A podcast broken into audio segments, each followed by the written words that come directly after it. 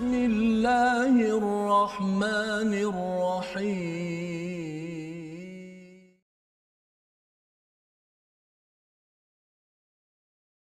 وزكريا ويحيى وعيسى وإلياس كل من الصالحين.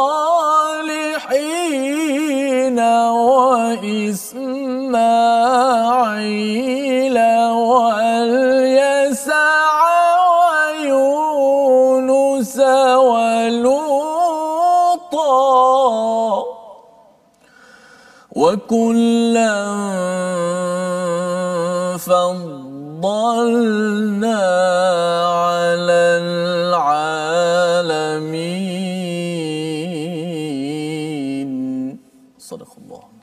Assalamualaikum warahmatullahi wabarakatuh. Alhamdulillah wassalatu wassalamu ala Rasulillah wa ala alihi wa man wala syada la ilaha illallah syada Muhammadan abduhu wa rasuluh. Allahumma salli ala sayidina Muhammad wa ala alihi wa sahbihi ajma'in. Amma ba'du. Apa khabar tuan-tuan dan puan yang dirahmati Allah sekalian? Kita bertemu pada hari ini dalam My Quran Time baca faham amal. Kita meneruskan halaman ke 138 pada hari ini. Kita akan berkenalan dengan pelbagai nama nabi dan rasul dan hari ini kita bersama dengan Ustaz Tirmizi Ali. Apa khabar Ustaz? Alhamdulillah Alhamdulillah Ustaz ya. Uh, hari ini hari special istimewa Betul. kita akan berkenalan uh, kepada tokoh-tokoh banyak nama rasul Ustaz ya pada hari ini. Dan pada tuan-tuan yang berada di rumah teruskan uh, bersama dengan My Quran Time untuk sama-sama kita melihat role model ya sebagai uswatun hasanah qudwah yang kita akan lihat perkataannya pada hari ini pada ayat 90 dan kita berada pada halaman 138 dijemput pada tuan-tuan untuk share kongsikan di Facebook untuk kita sama-sama memberitahu kepada kawan-kawan yang lain kalau ada yang kata dia kenal kepada Spider-Man, Batman, apa lagi uh, man-man yang ada rupa-rupanya Avengers penyelamat yang ada itu pada zaman sekarang tapi sebenarnya penyelamat yang dihantar diutus oleh Allah Subhanahu taala dengan mesej yang jelas risalah tauhid ada dinyatakan salah satunya daripada halaman 138.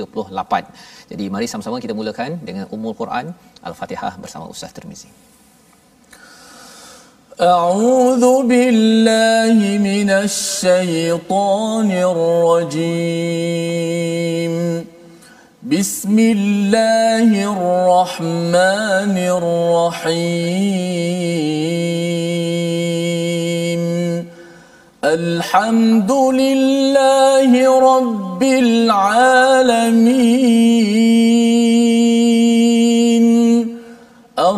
الرحمن الرحيم. مالك يوم الدين. إياك نعبد وإياك نستعين. اهدنا الصراط المستقيم.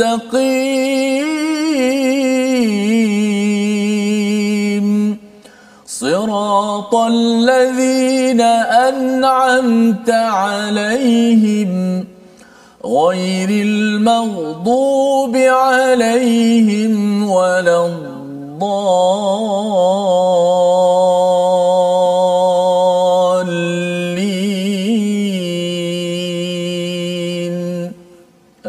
alamin ya rabbal alamin. Begitulah bacaan daripada Ummul Quran Al-Fatihah untuk kita mengingat kepada diri kita, kita memohon hidayah untuk di, berada di atas jalan yang lurus dan jalan yang lurus itu kita minta menjadi ataupun jalan yang telah dilalui orang-orang yang telah diberi nikmat oleh Allah Subhanahu Wa Taala dan pada halaman 138 ini kita akan berinteraksi dengan para nabi ya para rasul yang mempunyai karakter yang pelbagai sebagai role model pelbagai yang cukup menarik untuk kita perhatikan pada pada hari ini. Jadi mari sama-sama kita perhatikan pada sinopsis ringkasan halaman 138 ayat 82 hingga 83 uh, bercerita sambungan kisah Nabi Ibrahim yang kita ikuti semalam ya bagaimana perjuangan tauhid yang bermula pada zaman Nabi Ibrahim bukan sekadar pada Nabi Ibrahim tapi dijejak ataupun disampaikan diteruskan oleh oleh uh, pelbagai nabi ya keturunan daripada Nabi Ibrahim karakteristik risalah mereka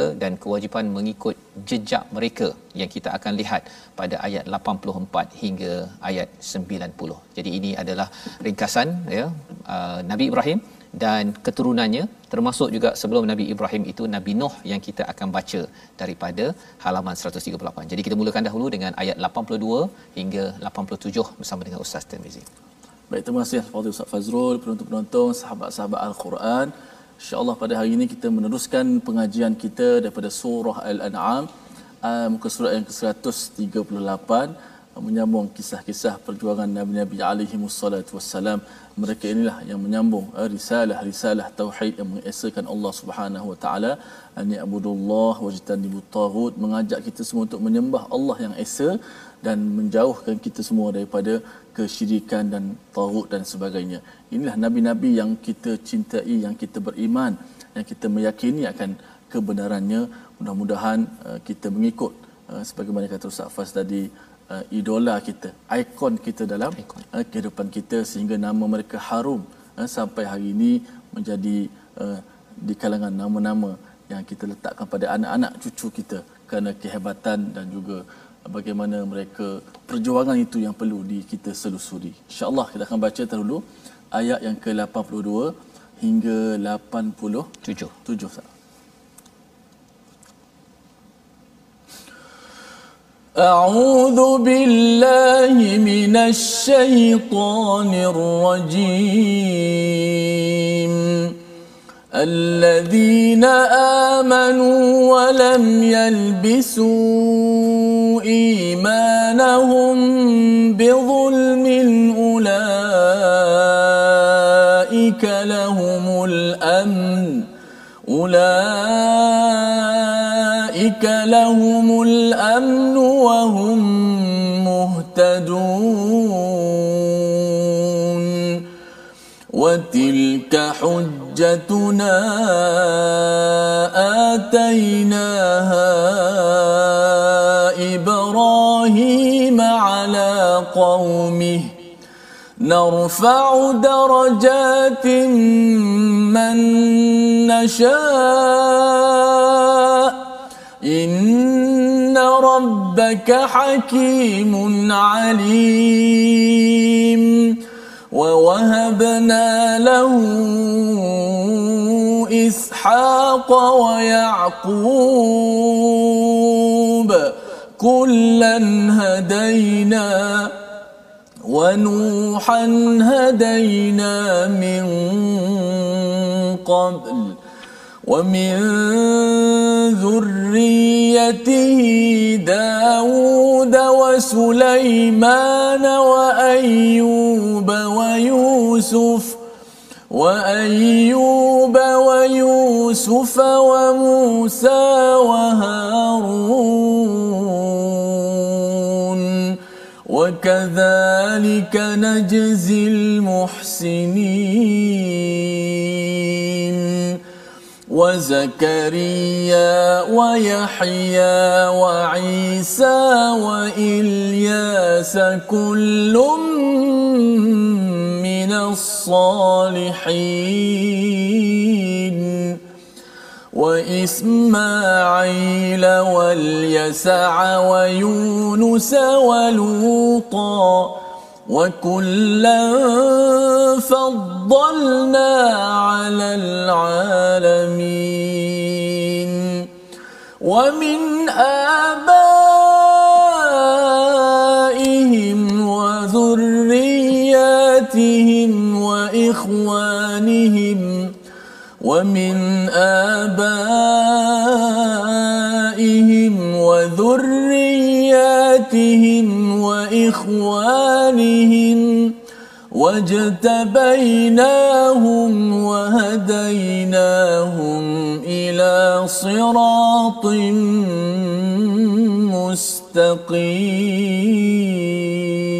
مستقيم صدق الله العظيم Surah Al-Nazim itulah ayat 82 hingga 87 di mana ayat 82 ini adalah sambungan daripada semalam kita berbincang tentang uh, bagaimanakah dialog Nabi Ibrahim ya yang menyatakan bahawa wa kaifa akhaf? Bagaimana aku akan takut daripada apa yang kamu persekutukan padahal kamu tidak takut kepada apa yang Allah tidak pun turunkan. Ha ya benda yang tak betul mereka takut kemudian mereka kata sepatutnya kamu kena takut kepada perkara-perkara yang disyirikkan. Macam zaman sekarang ustaz ni ada orang kata eh kamu kena takut kalau kamu apa tak minta izin kepada nenek dalam hutan contohnya. Nanti kena apa kena rasuk contohnya. Kalau kamu tidak uh, berikan makan kepada laut nanti laut tu akan makan kamu contohnya. Perkara-perkara begitu. Sebenarnya Nabi Ibrahim sudah berhujah ya sudah berhujah iaitu buat apa nak takut? Ha buat apa nak takut? Padahal engkau tak takut pun kepada apa yang yang sepatutnya takut. Ha, jadi kita pun boleh berfikir waras ke situ bahawa sebenarnya uh, Nabi Ibrahim tak perlu takut pada sesiapa hanya takut kepada Allah Subhanahu Wa Taala dan tidak perlu takut kepada tuhan-tuhan yang disyirikkan oleh orang-orang musyrik pada zaman beliau itulah juga yang dibawakan oleh Nabi Muhammad sallallahu alaihi wasallam juga kepada kita Baik.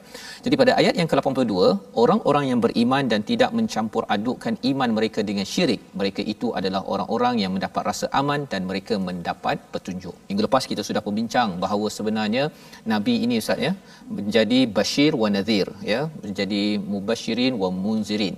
Jadi dengan bashir kita makin beriman. Dengan nazir, dengan peringatan kita makin islah dalam kehidupan kita. Kita tidak sempurna tapi kita baiki kesilapan-kesilapan kita dan dalam kesannya apa? Apabila kita buat perkara tersebut, kita akan menjadi orang yang sentiasa mendapat keamanan. Wala khaufun alaihim wala hum yahzanun. Jadi di sini dicerangkan sekali lagi, ulaika lahumul am orang yang tidak mencampurkan iman dan juga kezaliman maka orang itu akan mendapat keamanan dan mendapat hidayah. Perkataan yang penting diberi perhatian pasal sahabat. Uh, nabi takut bila mendengar tak bercampur dengan zoom. Pasal zoom ini mereka faham dosa jadi mereka kata macam mana kami ini beriman memang kami berdosa juga melakukan dosa. Jadi di uh, di diterangkan oleh Nabi uh, Muhammad sallallahu alaihi wasallam bahawa zum di sini disyarahkan oleh surah Luqman Ustaz ya iaitu inna syirka la zulmun azim. Syirk itu adalah kezaliman yang besar uh, dan ayat ini pun konteksnya adalah konteks syirik. Ya, bukan konteks orang itu berdosa atau tidak ya jadi kita memahami zoom ini berdasarkan kepada halaman 137 tadi itu ada dia punya tanasub ataupun dia punya kaitannya tadi. Baik. Jadi kesan apabila kita tidak mencampurkan dengan syirik kepada Allah Subhanahu taala kesannya ialah mendapat keamanan dan juga wahum muhtadun. Aman itu maksudnya dia aman daripada uh, konflik dalam diri, stress out yang melampau-lampau ataupun moral konflik ataupun kita bercakap tentang konflik bergaduh dalam keluarga, dia mendapat keamanan negeri negara dekat Facebook pun aman ustaz ya. Bila bila seseorang itu tidak mencampurkan dengan syirik kepada Allah Subhanahu Wa Taala. Dan yang keduanya wahum muhtadun bila kita sudah aman ya maka kesannya juga kita akan sentiasa dapat ilham-ilham baru. Bila iman sudah masuk ke dalam hati kita dengan Quran kita akan clear lebih bersih lagi hati kita insya-Allah daripada dosa kesannya ialah wahum muhtadun kita dapat pencerahan kita dapat idea nak buat itu nak buat ini kita dapat hidayah untuk membuat kebaikan. Ya Allah pimpin ya Allah pimpin. Muhtadun ini adalah orang yang sentiasa mendapat hidayah. Bukan sekadar sekali-sekala saja mendapat hidayah. Maka pada ayat yang ke-83 ya 83 uh, wa tilka hujjatuna itulah hujah-hujah yang telah kami berikan pada siapa? Nabi Ibrahim ala qaumi untuk berinteraksi dengan kaumnya kaumnya iaitu agar bertauhid kepada Allah Subhanahu wa taala. Narfa'u darajatin man nasha. Allah menaikkan darjat Nabi Ibrahim ya, Allah naikkan kepada orang yang bersama iman. Bila makin lagi kita beriman, makin lagi diberi hidayah. Makin diberi hidayah, Allah akan naikkan darjat seseorang walaupun orang mungkin pandang uh, lekeh ustaz ya. Walaupun orang pandang uh, dia ni tak bagus ke ataupun Nabi Ibrahim tu dibaling dalam apa? Dibaling dalam api. Ya sebelum itu dia dihalau oleh azar ada yang kata ayahnya ada yang kata ayah saudara dia. Tapi maksudnya bila dia homeless uh, Nabi Ibrahim homeless tapi rupa-rupanya inna rabbaka hakimun alim. Allah ni maha bijaksana. Allah mengetahui. Allah yang menaikkan darjat orang-orang yang yang nampak seperti homeless tak ada rumah. Tapi rupa-rupanya dia diangkat sampai termaktub di dalam dalam al-Quran. Jadi dengan perjuangan Nabi Ibrahim dengan tauhid itu Nabi Ibrahim diberi apa? Wa wahabna ha, daripada perkataan wahaba itu maksudnya ialah diberi hadiah yang amat-amat uh, special amat-amat istimewa yang tak biasa ya. Maksudnya apa? Nabi Ibrahim ini pada umur 88 tahun Ustaz dapat anak. 88 tahun. Ada yang kata 85 lebih kurang itulah. Tapi memang sudah lanjut usia dapat Ishaq. Kemudian daripada Ishaq ini lahir anak yang bernama Yaqub ya ayah kepada Nabi Nabi Yusuf alaihi salam. Jadi ini adalah satu hadiah ya hadiah kepada Nabi Nabi Ishaq Nabi Ibrahim. Kullan hadaina semuanya diberi hidayah dan kemudian dibawakan tentang Nabi Nuh. Ha, Nabi Nuh bukannya anak bukannya cucu ini adalah Nabi Ibrahim datang daripada keturunan Nabi Nuh. Ha, maksudnya orang baik-baik yang memperjuangkan tauhid daripada Nabi Nuh ini lahirlah Nabi Nabi Ibrahim diteruskan oleh Nabi Isa diteruskan oleh Nabi Yakub wa min zurriyatihi ha, daripada zuriat Nabi Ibrahim ini tadi dah kata um, dia punya nenek moyang dia Nabi Nuh ke bawahnya zuriatnya apa? Dawud Sulaiman Ayub Yusuf Musa wa Harun. Ada enam nama nabi kat sini. Jadi kita berkenalan sikit dengan Avengers kita ustaz ya. Ha penyelamat ni apa yang special Nabi Sulaiman ataupun Nabi Daud? Nabi Daud ayah, Nabi Sulaiman anaknya. Mereka ini diberikan dunia. Ha ya diberikan kemahiran menguruskan dunia jadi kira orang kaya lah ni. Ya raja yang menguasai dunia tetapi mereka masih lagi bertauhid. Ha, jadi kalau ada yang kata saya ni kaya sangatlah kan tanya dia kaya ke macam Nabi Daud ataupun Nabi Sulaiman Ha, kalau saya sibuk sangatlah nak menguruskan sana sini, Nabi Daud, Nabi Sulaiman, Nabi Sulaiman kena uruskan burung lagi. Uruskan apa jin lagi, uruskan manusia lagi, uruskan uh, apa bersama dengan semut lagi. Lagi sibuk. Tapi Nabi Sulaiman tetap juga bertauhid, masih lagi me- mengamalkan beramal soleh dalam hidupnya. Itu yang dua orang. Wa Ayyub wa Yusuf apa bezanya? Nabi Ayub daripada pemerintah Amir turun jawatan. Ha ya, sampai hilang dia punya keluarga, harta, sakit ustaz ya, tapi masih bertauhid. Kalau ada orang kata bahawa saya ni sakit sangat, sebenarnya Nabi Ayub ini bukan sekadar sakit, sakit sampai ahli keluarga, harta semua habis. Tapi masih lagi bertauhid kepada Allah, masih lagi menyerah kepada Allah. Ha, Nabi Yusuf macam mana pula?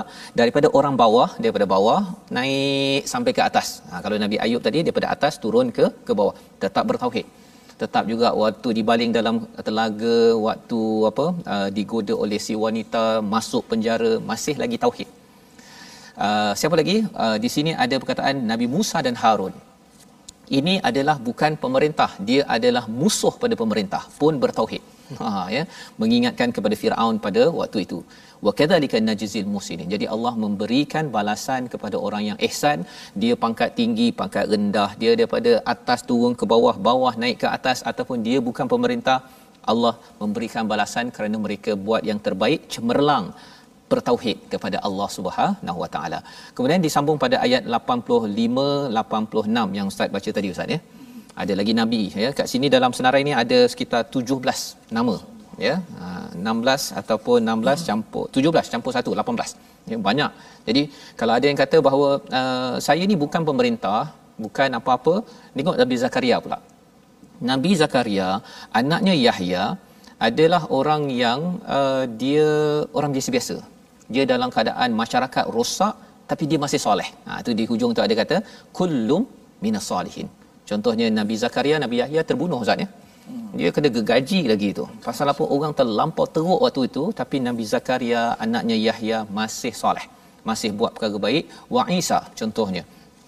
Wa Ilyas yang meneruskan perjuangan ya, perjuangan kalau kita lihat perjuangan uh, untuk membawa masyarakat kepada kepada tauhid uh, orang-orang lain semua sudah rosak tapi mereka tetap juga menjadi orang yang yang soleh ya dan seterusnya ayat 86 Nabi Ismail Nabi Ilyasa Yunus Waluta Lut ya. Ada empat lagi. Mereka ni siapa pula? Ha, mereka ni Nabi Ismail ni dia uh, dalam satu kawasan akhirnya Arab Jurhum dan akhirnya lahirlah Nabi Muhammad sallallahu alaihi wasallam. Ha, dia ada karakter dia bina komuniti dia. Uh, wa Ilyasa meneruskan perjuangan. Wa Yunus dia ada satu kumpulan yang uh, degil sampai kan Nabi Yunus ini masuk ke perut ikan pasal dia tension menghadapi masyarakat dia. Uh, tapi akhirnya uh, dia mengaku dan kembali balik Lut Uh, masyarakat waktu ini memang uh, rosak ustaz ya. Penuh dengan uh, LGBT pada waktu itu. Dia tak ada kaitan sangat. Dia ada kaitanlah dia anak saudara kepada Nabi Ibrahim. Tapi dia bukan anak uh, direct ya. Tetapi Allah angkat kerana apa? Kerana mereka wa kullan faddalna alal alamin mereka mendapat kurniaan darjah tinggi itu kerana apa sekali lagi tauhid yang mereka perjuangkan yang menjadi contoh kepada kita kita dalam masyarakat rosak ke baik ke uh, pangkat tinggi pangkat rendah kaya apa lagi sakit tak sakit semuanya ada contoh yang disampaikan dalam 18 nama yang disampaikan pada pada ayat ini. Jadi ini membawa kita pada perkataan hari ini ustaz ya. Perkataan kita hari ini apa? Mari kita tengok. Hajj. Hajaja ya yang bermaksud berhujah ada kaitan dengan haji. 33 kali disebut di dalam al-Quran. Apa maksudnya?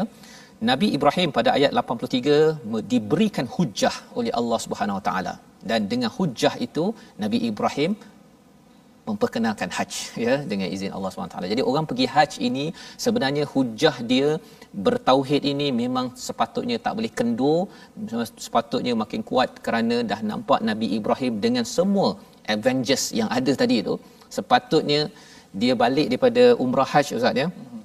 Hujah untuk tauhid dia makin kuat. Makin lagi nak berjuang bila balik Malaysia diizinkan balik Malaysia balik ke mana-mana negara mesti perjuangkan kerana ada yang kata saya ni orang miskin. Uh, kita tengok Nabi Isa itu memang orang miskin. Kan? Kalau ada yang kata pangkat saya tinggi sangat sibuk. Nabi Daud Nabi Sulaiman lagi banyak.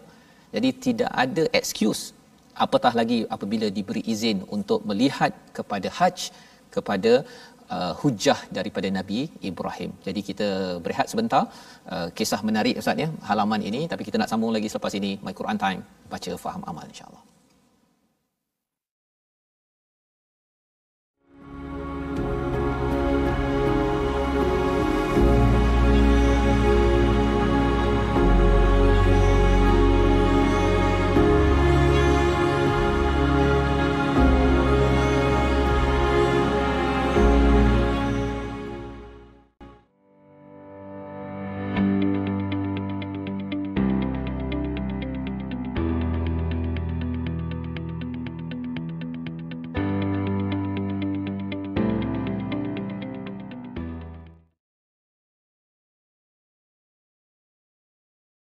وزكريا ويحيى وعيسى وإلياس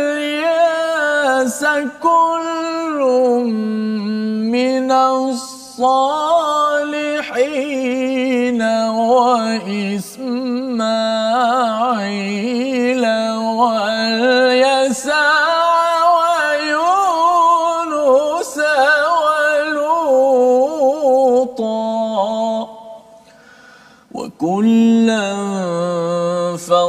فضلنا على العالمين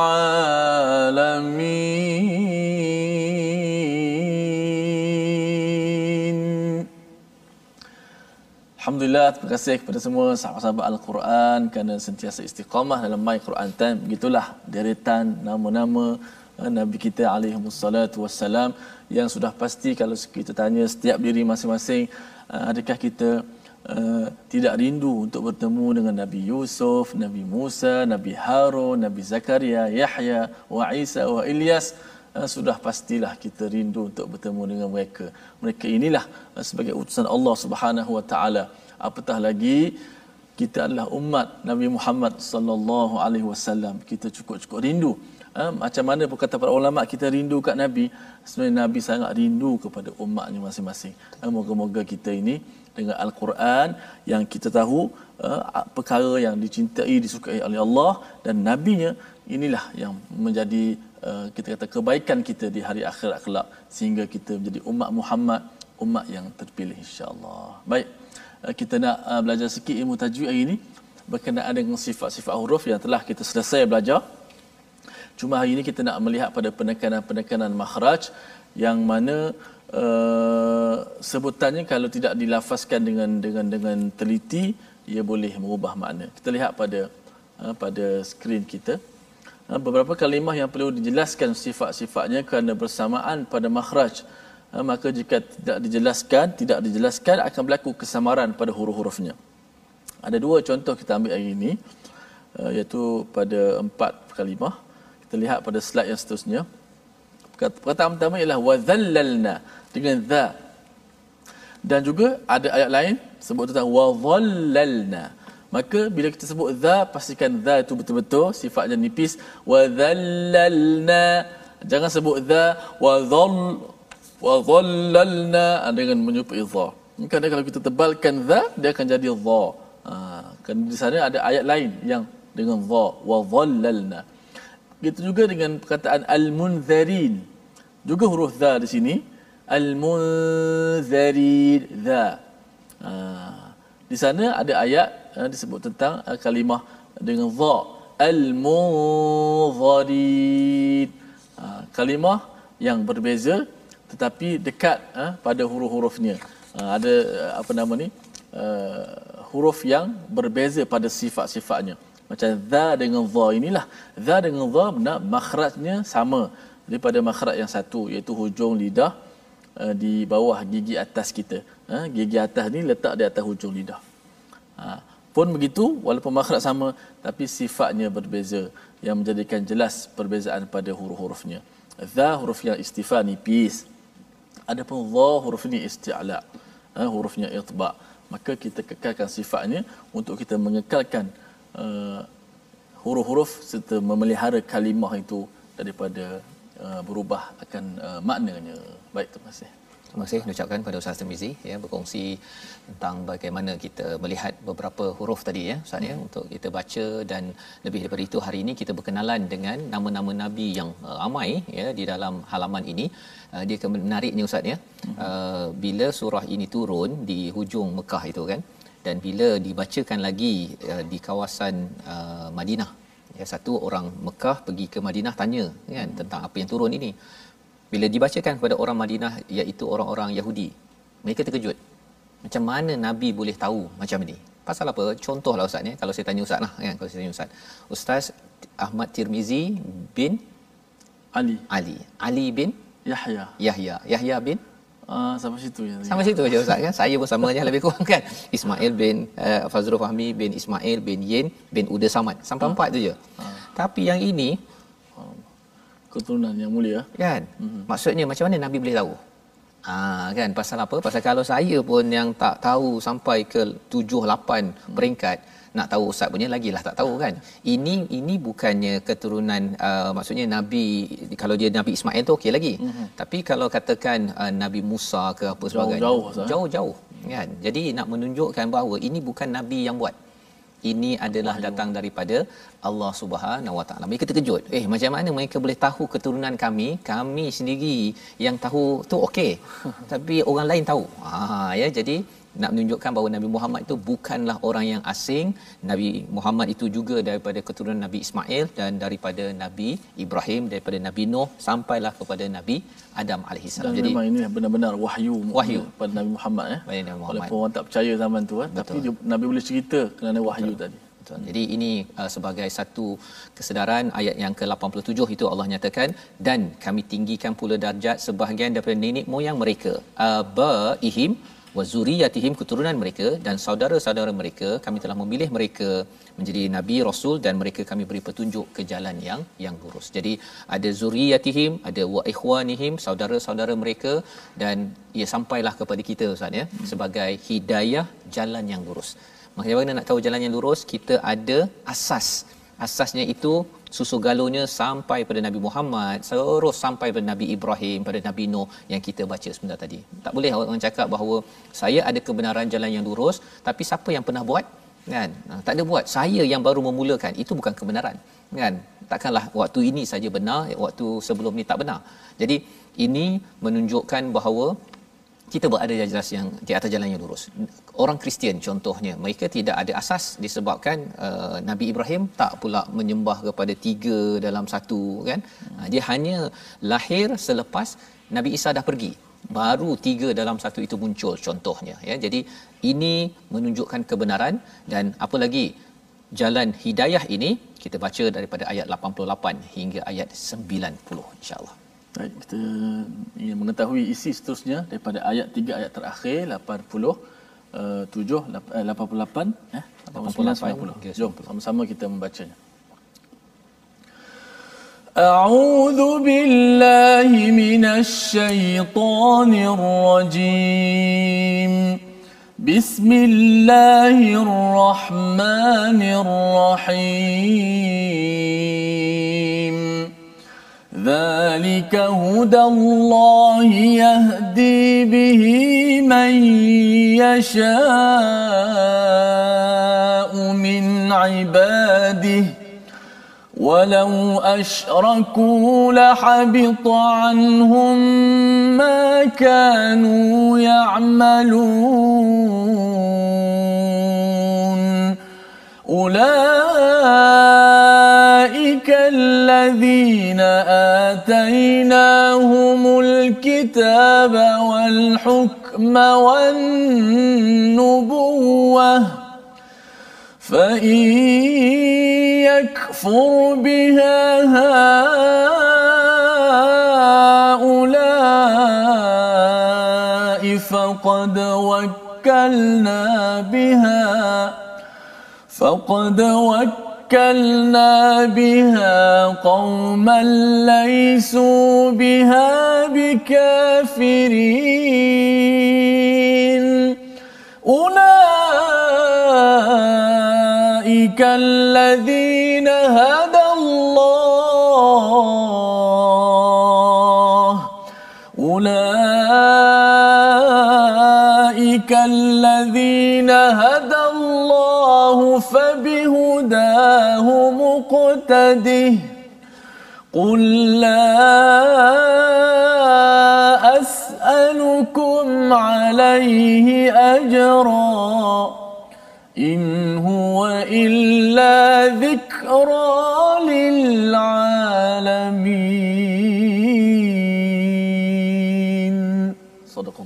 Surah Al-Nazim ayat yang ke-88 hingga 90 ini menjadikan kesimpulan untuk kita memahami lebih lagi Ustaz ya. Perjalanan hidayah ya. Perjalanan tauhid dalam kehidupan kita yang diteruskan ataupun telah diperjuangkan oleh para rasul daripada zaman Nabi Nuh ataupun sejak Nabi Adam, Nuh dan terus sampai kepada Nabi Muhammad dan kita sebagai umat Nabi Muhammad sallallahu alaihi wasallam. Pada ayat yang ke-88 itulah petunjuk Allah. Allah menyatakan apa yang uh, kita bincangkan sebentar tadi bagaimana perjuangan nabi-nabi ini adalah perjuangan hidayah ya. Dia memberi petunjuk kepada siapa sahaja di antara hamba-hambanya yang dia kendaki. Ha dekat sini ada istilah mayyasha umin ibadih. Penting ibadih itu kerana apa ustaz? Kerana ada nabi Isa kat situ terutamanya. Ya pasal ada yang kata bahawa nabi Isa ni ni tuhan kot. Ha kan? Sebenarnya dia adalah hamba hamba Allah seperti Nabi Muhammad, Nabi Isa, Nabi Musa, Nabi Ibrahim, Nabi Sulaiman semuanya adalah min ibadih. Walau asyraku jika mereka bers, me- menyenggutukan Allah Subhanahu Wa Taala la habita anhum ma kanu ya'malun maka akan hancur sia-sialah apa yang mereka kerjakan jadi Allah mengingatkan kepada orang-orang musyrik ya kepada orang-orang Quraisy itu bahawa kalau katakan mereka ni kata kami ni ada Kaabah ni daripada Nabi Ibrahim Ha, kami ni ada kaitan dengan Nabi Ibrahim. Orang Yahudi pun kata kami ada kaitan dengan Nabi Ibrahim. Orang Nasrani pun Kristian cakap kami ada kaitan dengan Abraham contohnya. Ibrahim. Orang Islam pun cakap Nabi Ibrahim. Tapi sebenarnya walau asyraku jika seseorang itu mensyirikkan Allah Subhanahu Taala dia kata dia nak kaitkan dengan semua nabi-nabi Avengers ini tapi dia tak buat perjuangan yang di usahakan oleh para rasul ini.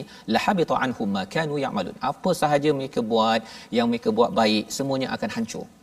Ya dan dalam hal ini ayat 88 ini tuan-tuan menerangkan tauhid kita kita tidak ada kompromi pada pada syirik. Tidak ada kompromi. Kita boleh berbaik ustaz ya. Berbaik dengan orang Kristian orang Yahudi orang Buddha semua kita baik kan tetapi bila dia tanya adakah orang yang syirikkan Allah ini uh, boleh masuk syurga confirm Allah kata lahabita anhum ma kanu ya'malun jadi apa yang mereka baik itu baik di sini. Okey, tak apa, kita berbaik, kita apa sebagainya. Tetapi yang berkaitan dengan balasan daripada Allah itu kita serahkan pada Allah, kita ikut berdasarkan pada perkataan yang disebutkan di sini, ya. Jadi ini ayat 88 dan ayat 89 mereka itulah orang-orang yang telah kami berikan kitab hikmah dan kenabian. Jika orang Quraisy itu mengingkarinya maka kami akan menyerahkannya kepada kaum yang tidak mengingkarinya. Ha, menarik ayat ini kerana ia turun di Mekah dan bila nabi diberikan kitab uh, hikmah dan nubuah ya dan juga orang-orang ahli kitab juga ya di Madinah itu bila mendengar ayat ini mereka bila dinyatakan wakal nabiha kami akan serahkan kami akan wakilkan uh, perjuangan ini kepada kaum yang laisu biha bikafirin. Ini sebenarnya adalah satu templak kepada mereka. Sama ada saya akan jadi wakil yang diserahkan tugas mulia itu ataupun kami ini akan dihina oleh Allah Subhanahu Wa Taala. Apa kaitan dengan kita tuan-tuan? Kaitannya bila kita dapat kitab kita dapat sunnah hikmah daripada nabi ya kita dapat menjadi umat nabi Muhammad sallallahu alaihi wasallam kita kena berjuang dengan tauhid. Ya dalam kapasiti masing-masing. Ibu mengingatkan pada si anak ya salah satunya untuk kita jangan syirikkan Allah Subhanahu taala. Jangan kita rasa bahawa uh, solat hanya waktu uh, nak exam semata-mata. Contohnya kan solat itu kita perlukan Allah pada setiap masa ya. Kemudian apa lagi? Kita ingatkan kepada rakan di pejabat kita untuk kita selalu ya uh, berpegang pada Allah. Kadang-kadang dengan bos ke dengan staff ke kita mungkin tersilap ya termarah ada yang terasa hati sakit hati dan sebagainya. Tapi kalau kita hanya bergantung pada manusia memang kita jam. Memang kita stres. Tapi kalau kita cepat-cepat kembali kepada Allah Subhanahu Wa Taala itulah yang digantikan Muhajirin dan Ansar, Muhajirin di Mekah ya yang berpindah ke Madinah itu. Dan Ansar menjadi orang yang diwakilkan. Kerana apa mereka diwakilkan? Diserahkan tugas itu kerana kauman laisu biha bikafirin. Kita juga sama ya. Kalau kita selalu menjaga tauhid kita Allah akan bagi tugas mulia ini. Kita diangkat darjat dan insyaallah Ustaz ya kita berpeluang berjumpa dengan Nabi Sulaiman nah. ya Nabi Ayub Nabi Yusuf. Kalau ada yang tanya uh, saya tak berapa minat sangatlah nak jumpa Nabi-nabi ni. Ha, itu maksudnya dia tak kenal lah tu. Tak kenal. Kan? Dia kalau kenal ayah dia rindu nak jumpa ayah yang mungkin sudah pergi ustaz ya hmm. tapi kalau dia tak kenal ayah ataupun dia kata saya tak nak jumpa ayah itu maksudnya dia ada masalah dengan ayah. Ha, itu maksudnya hatinya dah rosak kan? Yang perlu dibaiki balik kerana apa? Kerana orang-orang inilah ayah jaga cari duit uh, untuk kita pun kita dah amat hargai apatah lagi orang yang memperjuangkan keselamatan dunia akhirat kita lagilah kita ada hubungan rasa yang yang special Ustaz ya istimewa. Dan itu bukan dibuat-buat. Itu kerana kita menghargai kepada orang terdahulu dan inilah yang Allah kata ulaikal ladzina hadallah. Ha Ustaz boleh baca sekali lagi Ustaz? Kerana ini ayat yang menunjukkan bahawa kalau kita dapat hidayah daripada Allah kita akan jadikan orang-orang ini sebagai qudwah hmm. baik ayat terakhir sah eh? ya. Insyaallah. اعوذ بالله من اولئك الذين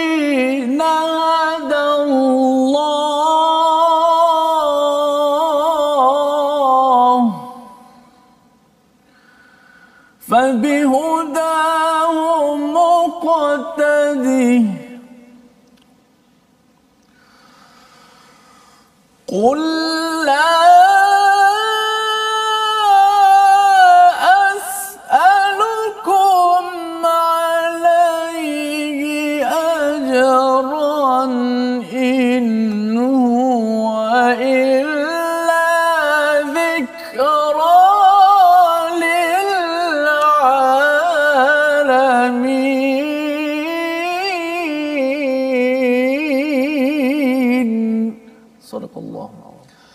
Surah Al-Azim ayat 90 ini mengingatkan kepada kita bahawa semua rasul-rasul yang kita sudah pun kenal secara ringkas sebentar tadi yang perlu kita panjangkan lagi eh, perbincangan, kenalkan lagi, tahu perjuangan mereka apa yang perjalanan hidup mereka ya.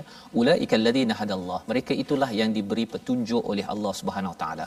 Apa maksud petunjuk? Mereka ini mencerahkan masyarakat mereka ini dapat cahaya daripada Allah mereka bantu masyarakat untuk beriman membina keamanan di dunia sampai ke akhirat jadi mereka ini apa yang Allah kata fabihudahu muqtadih dan maka dengan petunjuk mereka itu ikutilah dia ya iqtadih ini daripada perkataan qudwah ya yang maksudnya menjadi contoh teladan ikutlah jadikanlah ia sebagai role model dalam kehidupan kita. Apa role modelnya?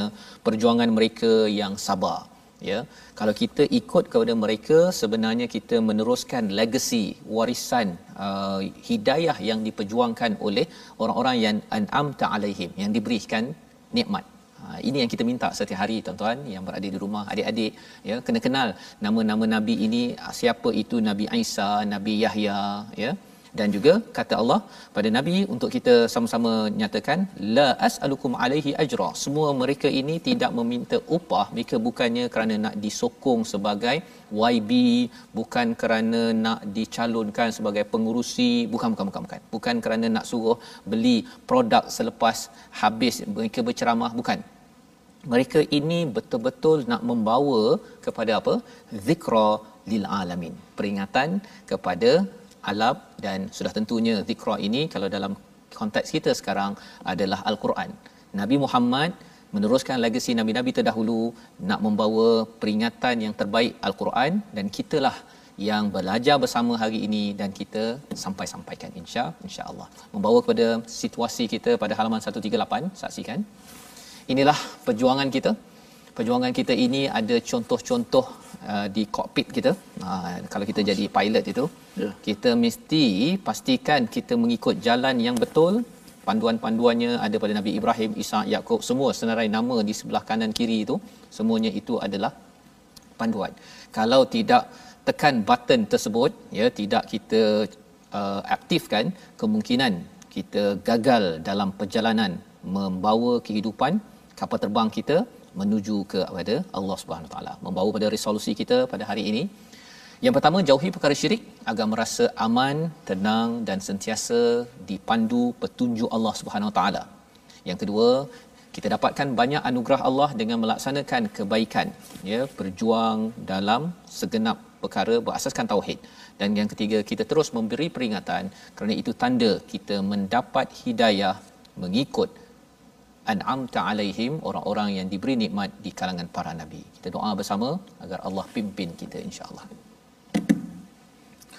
أعوذ بالله من الشيطان الرجيم بسم الله الرحمن الرحيم الحمد لله رب العالمين والصلاة والسلام على أشرف الأنبياء والمرسلين وعلى آله وصحبه أجمعين Ya Allah Tuhan kami rezekikanlah kepada kami untuk sentiasa kami mengikut petunjuk kami penghulu kami sayyidana wa maulana Muhammad sallallahu alaihi wa alihi wasallam.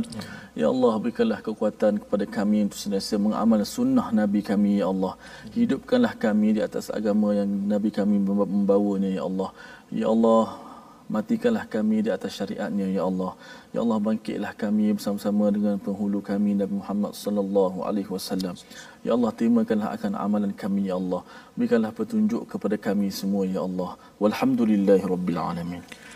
Amin ya rabbal alamin. Moga-moga Allah mengkabulkan doa kita menjadi orang yang diberi hidayah, sentiasa menjadikan nabi sebagai uh, sebagai ikutan kita dengan kita mendalami isi kandungan daripada sirah nabawiyah tuan-tuan boleh dapatkan cari buku dekat kedai-kedai ya ataupun ikuti di YouTube uh, program-program yang mengenalkan kita kepada Nabi Muhammad dan juga nabi-nabi sebelum ini agar kita terus dapat sebarkan perjuangan hidayah. Inilah yang kita ingin sama sampaikan dalam perjuangan tabung gerakan al-Quran di mana kita ingin mengamalkan in huwa illa dzikralil alamin Moga-moga dengan sumbangan tuan-tuan yang disampaikan itu dapat kita luaskan zikra kepada seluruh alam dan kita dapat manfaat bersama dengan para nabi di akhirat nanti. Kita bertemu kembali dalam jam 5 petang, 10 malam dan juga 6 pagi. Rancangan ini dibawakan oleh Mufas yang mendoakan tuan-tuan kita semua dapat masuk syurga sekeluarga bertemu nabi yang mulia. My Quran Time baca faham aman insya-Allah.